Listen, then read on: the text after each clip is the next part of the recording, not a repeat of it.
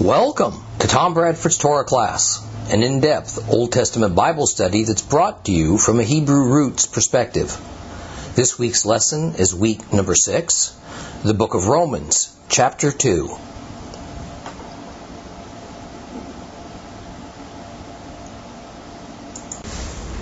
I think it's fair to say that in Bible study, context is everything. Although you wouldn't think so sometimes. So before we open chapter 2 of Romans, let me say something I, I probably should have said a, a few times about chapter 1. Chapter 1 was primarily, although not exclusively, speaking to Gentiles. It was speaking mostly to people who were not familiar with Hebrew culture. And thus, things like sexual perversion, which was generally accepted as normal in the Gentile world, even though it was traditionally rejected by the Jewish world, these things were being addressed by Paul. Now remember that this letter, I'm going to repeat myself on this several times until the impact really starts to get you. This letter was meant for the believing congregations of Rome. This was not an open letter to the citizens of Rome. These believing congregations of Rome were a mix of Jews and Gentiles. And so the serious sins that Paul was so strenuously and sternly teaching against were not hypothetical. He saw them as a threat to the believing community of Rome. Apparently, he had received word that some believers living in Rome were directly involved to some degree or another in these sinful behaviors, and he responded with what we know today as the book of Romans. Well, how could believers engage in such sins and think it's all right? You know, it's a fact of life that we all view the world through the lens of our culture. Customs and habits that are accepted as long held norms are rarely re examined to see if they're right or good in God's eyes. For example, in France, much to my surprise when we went there, it's customary for women to go topless at the beach. Now, of course, this is utterly shocking. It's, it's, it's, it's unacceptable to most of the rest of the world, and in most places it could lead to arrest for public nudity. In Islamic nations, it would bring the death penalty. But the vast majority of these same French women who would go topless at the beach would never think to do so anywhere else. If they're churchgoers, they would dress modestly for a Sunday service, and the congregation would find nothing incongruent or hypocritical with their faith if the day before at the beach they were spotted wearing nothing more than a tiny bikini bottom. See, in Rome, in Paul's day, sexual immorality, homosexuality in specific, was so rampant that the average Gentile Roman thought nothing of it. And so average Gentile believers didn't factor that into their faith because it was just embedded in their culture. Thus, in Romans chapter 1, Paul was addressing primarily the Gentile believers of the city of Rome as it applied to sexual perversion, although not everything, he said, applied only to Gentile cultural norms.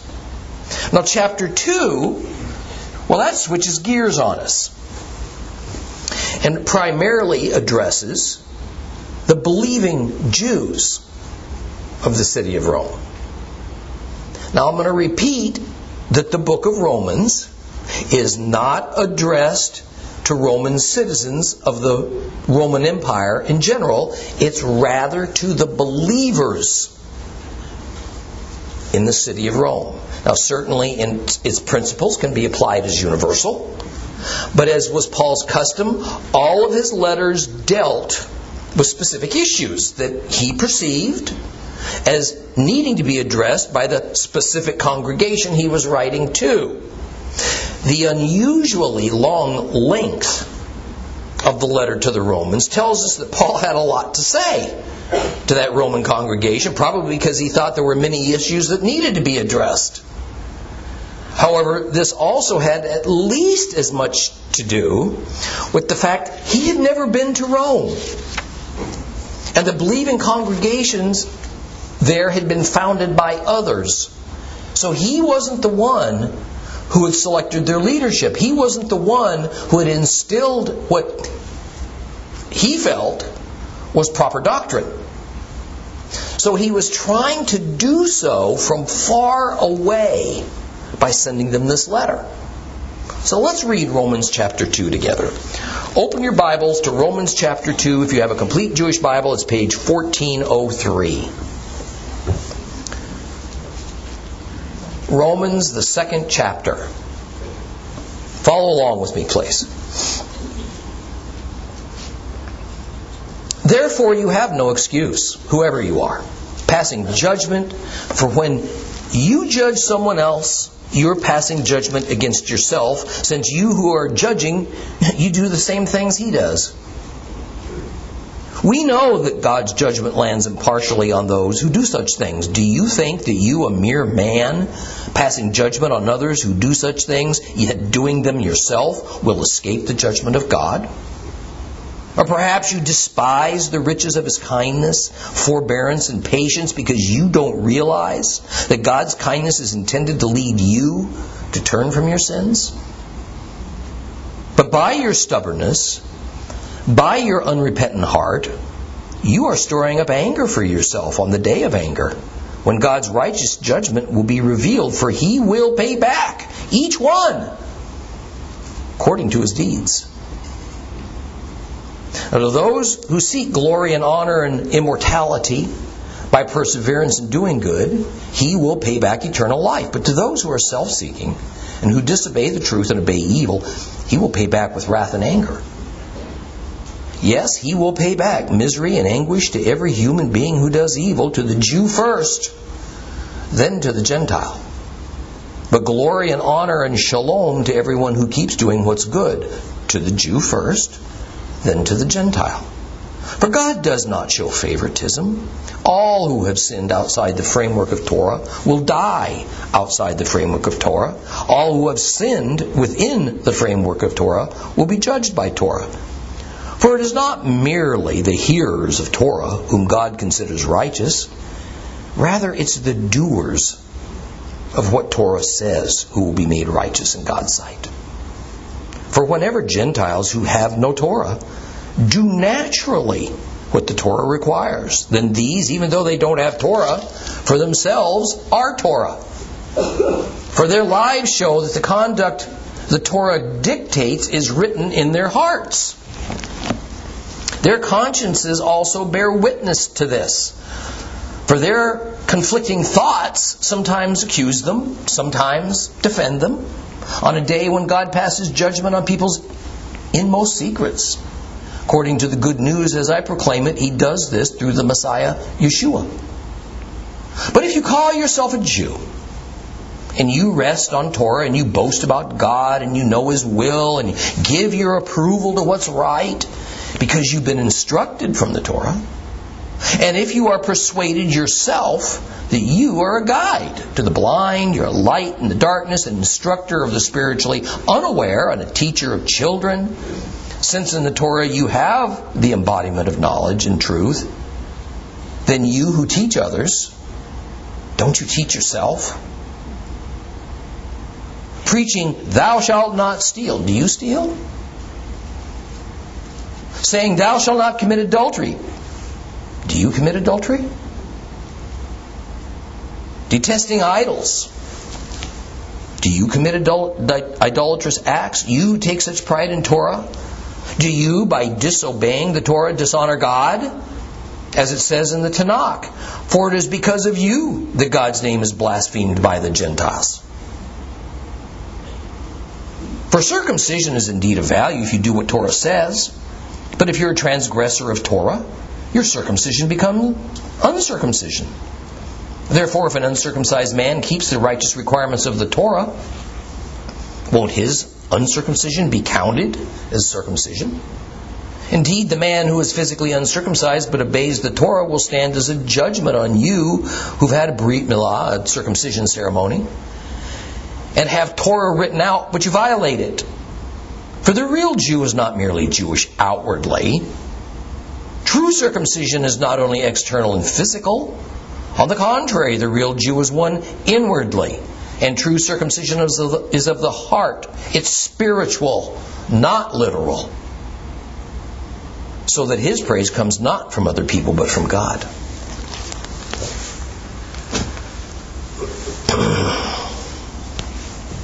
In Romans chapter 2, Paul uses a well recognized literary style prevalent in his era called diatribe. The author of the book of James, by the way, uses diatribe as well. Now, in diatribe, a straw man is created. That is, an imaginary dialogue with an opponent, maybe even a student of yours, is set forth. Now, a line of arguments presented, and then emphatic rejections of possible disagreements with what that line of argument incorporates is forcefully responded to. Diatribes are usually frank and passionate with no room for tolerance or compromise. In other words, Paul is not talking to, he's not debating with any particular individual because he doesn't seem to know any of the believers in Rome. Paul doesn't refer to any congregation member by name. Rather, he's sort of creating some conversation partners, and then he's rebuking them for their beliefs or their behavior.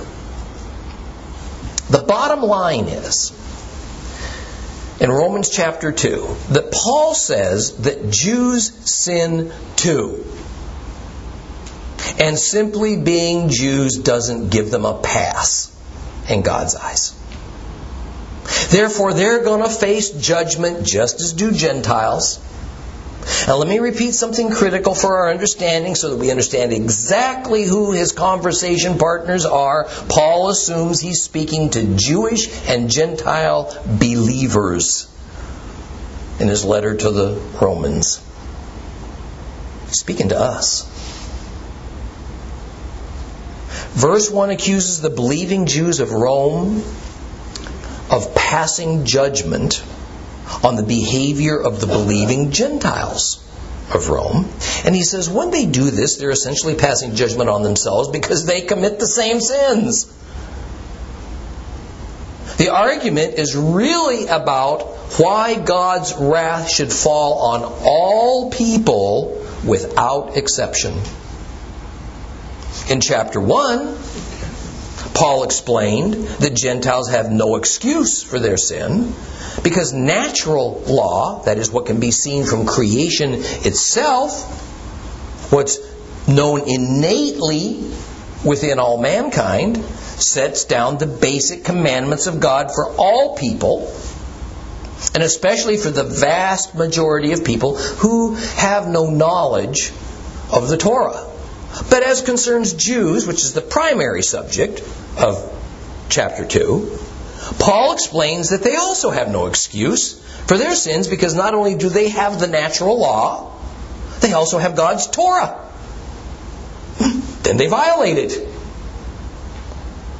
Paul backs up this line of thought in verse 2 by saying that God's judgment lands impartially on all human beings who do wrong things.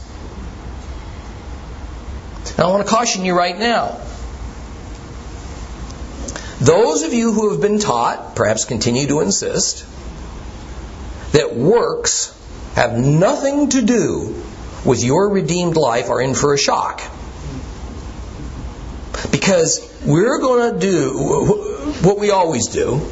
We're going to let Holy Scripture speak for itself, and we're not going to try to twist it around or find a way around it. This entire chapter is much about works and deeds. and their pivotal role and how God will judge you and judge me and judge everyone. I'm going to say this again and again and again.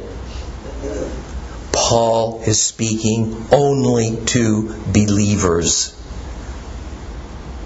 He is not addressing the general public of Rome, nor is his diatribe even against pagans or non believers. Nowhere is he warning non believers. This is not an evangelistic message. Rather, he's speaking to both Gentile and Jewish believers, making clear exactly what the Apostle John plainly speaks in 1 John chapter 3. In verse 4, everyone who keeps sinning is violating the Torah. Indeed, sin is violation of the Torah. Paul is telling us that sin is sin in the sense that it doesn't vary individual to individual. It doesn't vary based on whether one is a Jew or a Gentile. Further, there is only one divine law, even if God has given it to humanity in a couple of different forms. The natural law is one form, the law of Moses is the other form. Even so, the requirements of the natural law are no different from the requirements of the law of Moses. They express the same ideals, the same principles of the same God. The difference between them is that the natural law is more general and it's not written down, while the law of Moses is much more nuanced and specific and it is written down. Think of it like this a kindergartner or first grader, perhaps, is taught to read in only the most basic fashion. They learn a few words using the simplest words to form extremely limited sentences about things that a five or six year old can relate to in their children's world. But in the adult world, reading consists of a larger vocabulary using many difficult world, uh, words. Sentences are complex, full of nu- nuances and variations. Yet the words and the meaning of those individual words and sentences the kindergartner learns to read don't amount to meaning something different from what an adult reads. The adult words don't change or overturn the meaning of the same words that the five year old reads. It's the same sort of relationship between the natural law and the Torah. The former is the Reader's Digest version of the latter. And Paul is going to flesh this reality out for us over the next several verses. So at the end of verse 3, Paul asks his Jewish straw man a question that is actually an indictment. Do you think because you throw the spotlight onto the sins of Gentiles that somehow the very same sins you commit are excused by God? Or that if a Gentile commits a sin and a Jew commits the same sin, that God will punish the Gentile but not punish the Jew? Let's not overlook a very basic principle that Paul and Judaism believed, one I think modern day believers often forget. God rewards our good deeds and he punishes our bad deeds. Or, God blesses our good works and he judges our wrong works or our lack of works.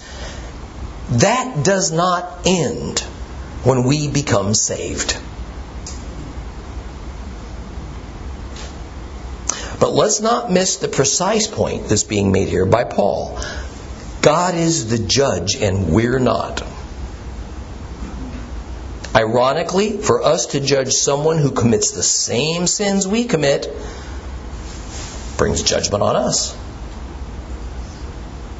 And it doesn't matter if it's a Jew judging a Gentile, a Gentile judging a Jew, a Jew judging a Jew, a Gentile judging a Gentile. When Paul is standing on, what Paul is standing on is this fundamental Jewish understanding of the biblical principle of measure for measure, proportional justice. Measure for measure. No one is special enough to hold themselves outside of humanity, expecting preferential treatment from the Lord. No one. Now, verse 4 essentially repeats to Jews the same warning Paul gave to the Gentiles in chapter 1, verse 21. It is that to sin and then believe one can find a way to avoid judgment is to show contempt for God's mercy. When Paul speaks of forbearance and kindness and patience, he is saying that God, in his loving kindness, often withholds immediate judgment in hopes that the sinner will repent. The thought Paul is getting at is that perhaps a believer does something wrong, but nothing bad happens to him in the days following. So he says to him or herself, I knew it. I'm okay. God loves me so much that even when I do wrong, He won't do anything to me. So I can just relax. I can know that doing a wrong thing here and there, that's not going to cause me any problems. See, this kind of an attitude is not only an affront to God's character of loving kindness, it misses the point of why it is that God typically doesn't immediately punish. His purpose is not to overlook sin, but rather that perhaps the sinner will come to realize his or her sin and change their mind.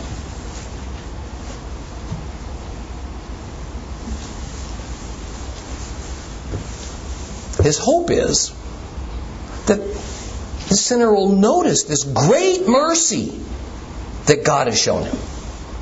And will take this opportunity to turn from that sin, if nothing else, as an expression of gratitude to God for not being so quick to punish. The wrong kind of attitude assumes that either God is weak or that he is a kindly grandfather who just can't bring himself to punish his grandchildren. He just winks at sin. See, this is a truly dangerous sense of false security. And while this principle, this principle applies equally to both Jew and Gentile, Paul is currently aiming this mostly at the Jews for a very good reason. It was commonly held within Second Temple Judaism that merely being a Jew granted you a get out of jail free card. It reflected a belief that while Gentiles were inherently evil in God's eyes, Jews were inherently good. It exposed a mindset among Jews that they were privileged and operated by a different set of rules than Gentiles. Being a Jew meant, generally speaking, immunization against God's wrath. Paul is trying to dispel this mistaken belief among Jews, and apparently the believing Jews of Rome must have felt exactly the same as their non believing brethren, otherwise, Paul had no reason to discuss this matter at such length. Well, in verse 6, we see that Paul has Psalm 62 in mind, such that he quotes the last few words of Psalm 62, verse 13. He, God, will pay back each one according to his deeds. Now let's look at the words of Psalm 62 that precedes this. Psalm 62, verses 11 through 12. Do not put, put your trust in extortion. Don't put false hopes in robbery. Even if your wealth increases, don't set your heart on it. God has spoken once, I've heard it twice. Strength belongs to God. Also to you, Adonai, belongs grace, for you reward all as their deeds deserve. A day is coming, says Paul, when God's pent up anger against you for your sins will manifest. Those with an unrepentant heart are in for a pretty big surprise. Turns out that whatever they counted on to keep them safe from God's wrath was a false hope. There is no safety from God for your sins when you refuse to repent. Once again, Paul is addressing believers, not pagans. Your salvation is a mirage, says Paul, if you do not have a repentant heart. Your salvation is a millstone around your neck if you think you can go right on sinning contemptuously as before your supposed redemption because it will not deliver you from God's wrath. Hebrews 10, 26 and 27. For if we deliberately continue to sin after receiving the knowledge of the truth, there no longer remains a sacrifice for sins, but only the terrifying prospect of judgment. Rather, says Paul, echoing Psalm 62, each person will be paid back according to their deeds. Uh oh. I mean, how can this be? It's the standard Christian doctrine that once we prayed the sinner's prayer, henceforth our deeds count for nothing. In fact, even good deeds can be a bad thing because works are for Jews, not for Christians. I mean, certainly this can't be. But then comes Romans 2, verse 7. To those who seek glory, honor, and immortality by perseverance in doing good, he will pay back with eternal life. I mean, what? Believers who seek eternal life by doing good, God will pay back with eternal life. Let's put that in the proper context for the passage we're in. For those who seek eternal life by doing good deeds, God will reward them with the eternal life that they seek. Now listen to me. Doing is not the belief in an ideal. Doing is not merely possessing a good intent. Neither are doing and faith synonymous terms. And doing is especially about not about any warm fuzzy feeling in our hearts. Doing is a verb. It involves tangible action. It is usually about our behavior doing can only be about a deed or a work, which is exactly what Paul is literally saying. Needless to say, these passages about doing and works and deeds have caused great heartburn, especially among the evangelical denominations, because it sounds as though it's a direct repudiation of Paul's other statements that salvation is by grace and grace alone. Listen to Ephesians 2 verses 8 and 9. For you have been delivered by grace through trusting. And even this is not of your accomplishment, but it's God's gift. You were not delivered by your own actions, therefore no one should boast. So, what are we to think? How are we to deal with this conundrum? In Romans chapter 2, Paul is clearly focused on our works and deeds as playing a big role in our salvation. Yet in Ephesians, he seems to be contradicting himself. And we're going to talk about that a little more in just a bit. But one thing's clear there's only two possible outcomes for every human being as they stand before God to be judged. We will either receive eternal life or we'll receive God's wrath. There is no middle ground there is no third option. And as Paul is making abundantly clear, this reality applies to all humans, Gentile or Jew. And verse 9 gives us a clue as to where Paul's going with this line of thought because there he highlights disobedience to the truth as what it is that brings on God's righteous wrath. Then he goes on further. He says, as regards wrath, because of our disobedience, it is to the Jew first, then to the Gentile. What this means to us in our modern English vocabulary is to the Jews especially. And there is a reason for this. As God's chosen people, they bear a greater responsibility to God to obey Him. Jews get a priority. The Holy Scripture makes it clear. Jews get a priority when it comes to blessings. Therefore, in measure for measure, they also get a kind of greater priority for wrath. But Gentiles are still liable as well. See, now this brings up another issue. Since it is disobedience that brings on God's wrath, and obedience brings the same negative consequences to either Jew or Gentile, then what is this disobedience in reference to? Disobedience to what? I mean, are we to think that the Jews are to be obedient to one thing, Gentiles are to be obedient to something else? Because if that's the case, then sin for a Jew is fundamentally different than sin for a Gentile.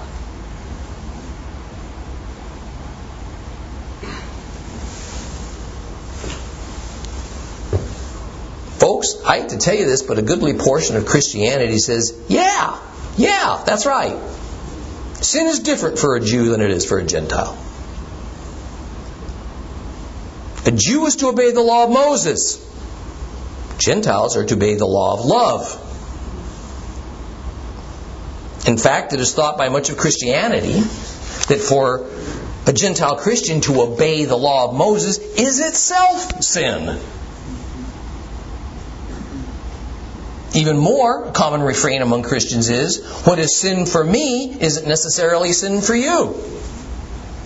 Or whatever the Holy Spirit tells me is sin is only sin for me.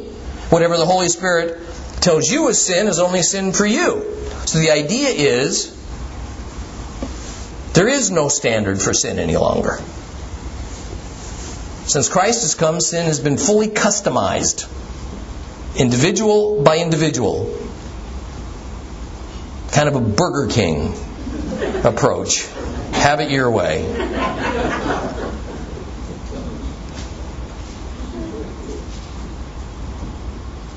Now, if that's the case, then our God has set a double standard one for the Jews, a different one for the Gentiles. One law for Jews, another law for Gentiles. Maybe even a different and unique standard of sin for every single Gentile believer.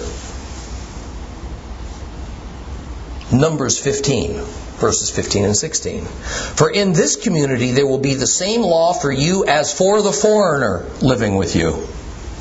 This is to be a permanent regulation throughout all your generations. The foreigner is to be treated the same way before God as yourselves. The same Torah, same standard of judgment will apply both to you and to the foreigner living with you. A foreigner means a Gentile. And this passage is emphatic that there is but one law, one regulation for everybody Jew and Gentile. James 4 12. There is but one giver of the Torah. He is also the judge with the power to deliver and destroy. Why do you think you are, who do you think you are, judging your fellow human being? So we learn from Holy Scripture that there is one law, one judge, one lawgiver. Therefore, disobedience can only mean disobedience to the same law since there's only one.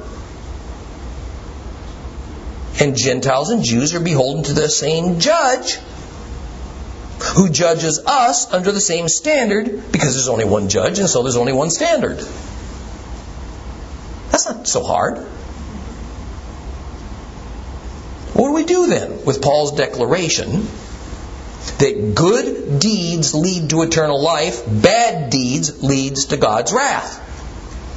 Paul is not claiming that salvation happens by good deeds. Rather, it is that good deeds are the obvious, expected outward fruit of salvation. If good deeds are not present, then it completely defies a person's claim to a salvation. But even more, judgment is part of the future for all people, saved or not. We are all going to be judged by our deeds in the end. Listen yet again to Matthew 5 17 through 19. You ought to have this one memorized by now. Don't think I've come to abolish the Torah or the prophets. I've come not to abolish, but to complete. Yes, indeed, I tell you that until heaven and earth passes away, not so much as a yud or a stroke is going to pass from the Torah, not until everything that, is ha- that must happen has happened. So whoever disobeys the least of these commandments, and they teach others to do so, will be called the least in the kingdom of heaven. But whoever obeys them and teaches them will be called great in the kingdom of heaven. So here we see that when it's woven together, what Paul says and what Christ says gives us a better picture of the place of obedience and works and deeds in the lives of believers. I'm going to say it again. Paul is talking only to believers. Everything he has to say about the importance of works and deeds as it applies to our coming judgment before God, he is saying it only to believers. So indeed, salvation by grace makes us a member of the kingdom of heaven. But thereafter, our obedience to God's Torah commandments, the law of Moses, has a substantial determination at judgment on God's determination of our level of status in the kingdom of heaven. Apparently, a status that shall remain unchanged for an eternity. I've never seen anything that said otherwise. I don't think we get a second bite at that apple.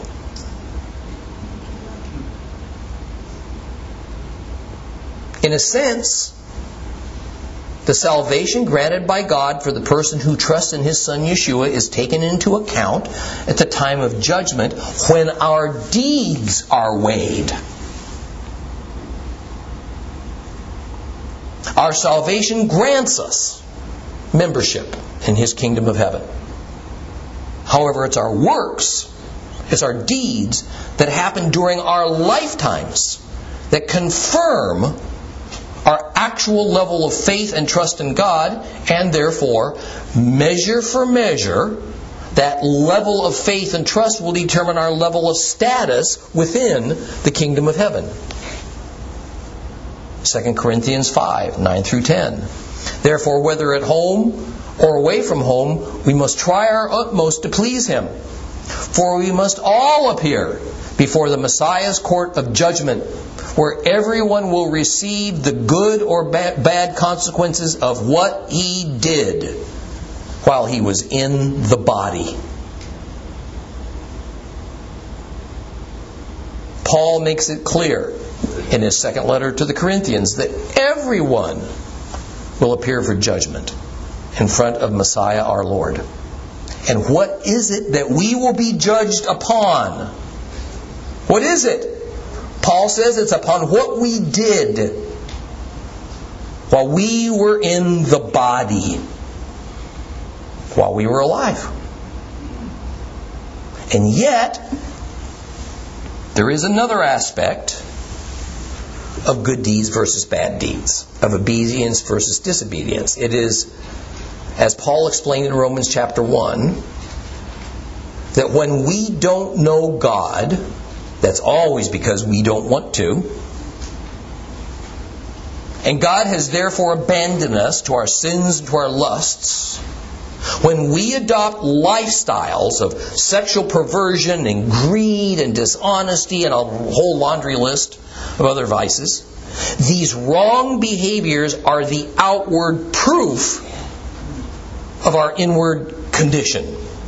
And that is regardless of what we may claim or even think of ourselves. That is, claiming that we're believers while at the same time being disobedient and knowingly doing evil things. The fruits of our wickedness reveal who we really are. So while we can't merit our deliverance and redemption by our good deeds, it's by grace alone, nor necessarily be refused for our past deeds if we've repented and changed. If we're accepted into the kingdom by means of our faith and trust in Yeshua, then our status before God after our death will be judged solely by our deeds while we were still alive, says Paul. Folks, these lives matter. Your life matters.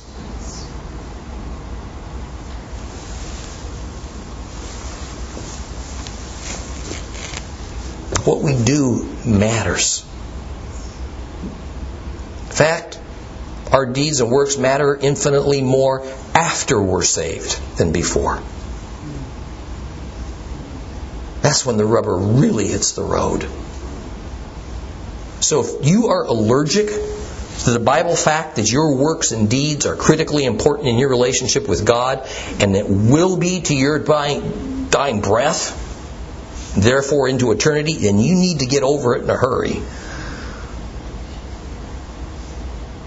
Sadly, most of the time, worshippers of God think this way It's because some pretty bad doctrine has been taught. And a number of our mostly evangelical denominations, doctrines that simply defy the Holy Scripture. Verse 3, uh, 3, verse 13 of chapter 2 of Romans continues with this same theme of doing. There it says, For it is not merely the hearers of Torah whom God considers righteous, rather, it's the doers of what Torah says who will be made righteous in God's sight. Paul is primarily talking to Jews, believing Jews, so Paul continues to demonstrate that he thinks the Torah must be continued to be observed. At the same time, Paul is also making it clear to Jews that just because they listen to the Torah doesn't mean that they will do the Torah. God is not impressed with career students. He's impressed with career doers. But before Paul says this, let's back up one verse to verse 12. Here he says something that can be pretty confusing to the casual reader. When Paul speaks of those operating, he says, without the Torah. He's speaking of Gentiles in the sense that it wasn't the Gentiles who received the Torah from God. Therefore, when he refers to those operating within the Torah, he's referring to Hebrews.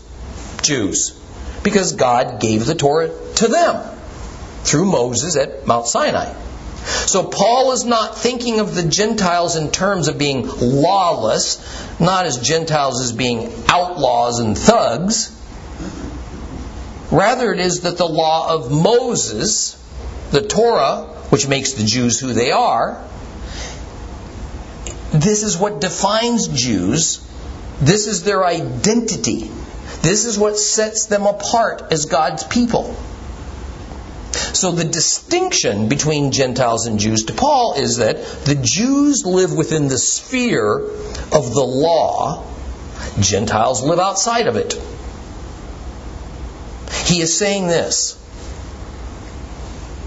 those who sin outside of the sphere of the law, Gentiles, will perish just as those who sin inside the sphere of the law, Jews who will be judged by that law.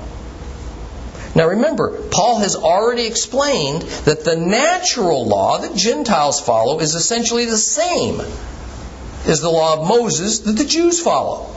So the sin of Gentiles will be judged according to the natural law, and the sin of Jews will be judged according to the law of Moses. The standard of judgment and the outcomes for both people groups, therefore, is the same. So back to verse 13. It is because of this logic, then, that Paul can say that even those who live according to the law of Moses, the Jews, will nevertheless be condemned by the law when they sin. And since we have carefully studied the Torah, the law, here at Seed of Abraham Torah class, then we know what that means.